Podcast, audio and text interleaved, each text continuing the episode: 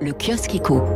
Crypto-monnaie, les raisons d'un crack, c'est la une des échos. En baisse depuis mars, le bitcoin a plongé de 18% la semaine dernière. 1000 milliards de dollars ont été effacés depuis les records de novembre.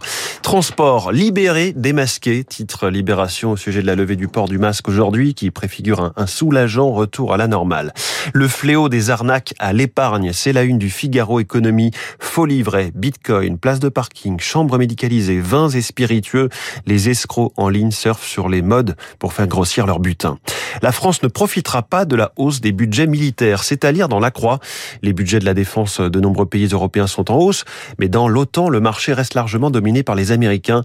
Les industriels français, eux, sont pénalisés par les retards pris dans les projets de coopération avec leurs homologues allemands. On pense bien sûr notamment à tout ce qui est avion.